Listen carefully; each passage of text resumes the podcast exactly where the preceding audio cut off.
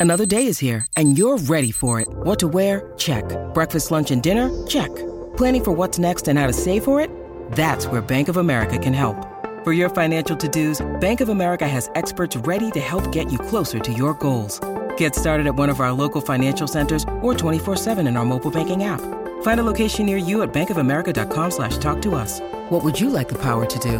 Mobile banking requires downloading the app and is only available for select devices. Message and data rates may apply. Bank of America and a member FDIC. Welcome back to Trots Life. Matt Young joins us. I've got a few questions for you without notice too, Matt. How are you, mate, and whereabouts are you?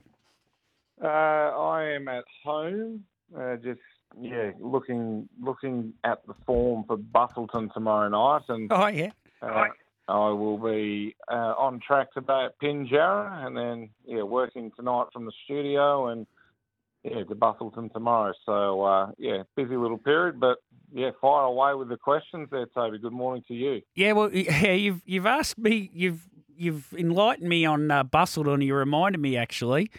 Is it a meeting that we just have to get to once in our life? It looks like it- it's a pretty good crowd that gets their cup night. Yeah, it's a good crowd that gets there. Any of the meetings, uh, they Yeah. have meetings Boxing Day, New Year's Day, and the uh, the track is situated bang on in the middle of a housing precinct, and at Yeah. the same time, it's right next to uh, a couple of caravan parks, which we see a lot of holiday goers head down there, and they just wander over to the trots and have a fantastic night out. And the only reason that they depart is if it gets too cold, which uh, the way the week has been in Perth, I think uh, a lot of them will be hanging around and just relishing the cooler conditions if they can, because Yeah. it has been revolting this week in Perth. Yeah, okay. But we've got an ex-Victorian over there post game. What what it's uh, the whispers in the mail there? Well, his trial was really good, in my opinion, and uh, looking at his replays from Victoria, I was hoping I had a couple of questions to fire back at you too. Oh, dear. Toad. So uh, Yeah, go. Yeah, post game. post game, I thought uh, I thought he would just lead and win. Is uh, is he a horse that uh, you you rate reasonably high enough? Because I thought uh, on what I've seen, especially his last run at Melton, he came from last. I think they went 53 for a mile, and he was wide and he was a really good second. I thought he would lead and win. So, uh, do you like him as a horse? Yeah, I do. I think he's a better horse than his record, etc., suggests. And he's only won the seven races, so his win only earnings uh, wouldn't be that high either. So I think he gets over there on a pretty good mark. I'd imagine he'd get through to that almost free for all grade, if that makes sense. Probably that level below he'll be really competitive in, and he might bob up in a free for all too. So I- I would say, yeah, he's he's got a couple of classes to work his way through before he, he you know before he flattens out over there.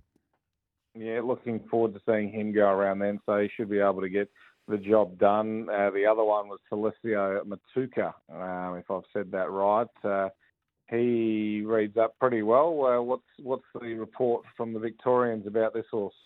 Yeah, he's been an interesting horse over quite some time. He won the he won her in second to Damien Burns' stablemate in the first two year old of the season over here many years ago. He was a top class two year old, ran maybe second or third in the Vicbred final of that season, and then he went up for a New South Wales Derby and it just didn't seem to go that well for him. And from there on, he's been a bit of a troubled horse. He won a four year old sires last year, but it was uh, how would I say? It was probably one of the weaker four-year-old sires I've seen in a long, long time.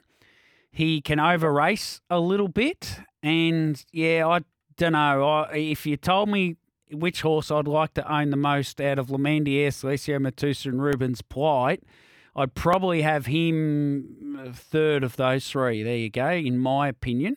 Uh, Yeah, and right. yeah, Well, it's a really fascinating race because it is the Nights of Thunder heats, and uh, they're going to go very quickly in these races, and there's some, uh, plenty of form lines around it. So, yeah, I, was, I found the form a little bit hard to line up because, as you mentioned, had that win defeating Ruben's Flight in the Vic Bred, and uh, it's yeah, it's a it's a really fascinating night with a couple of newcomers from the uh, eastern states uh, coming to us here. You got a winner for us, mate. I'll give you one too. Jaws of Lincoln is a jet. He's a jet. Okay, a, it's a pretty fast front line, but apparently he's pretty fast himself. So uh, yeah, it'll be interesting to see how he goes. Uh, look, uh, best bets on the card. I am tipping uh, one of each way odds race five, number two, Lover Flair. I thought would run a decent race in the Trotter Sprint.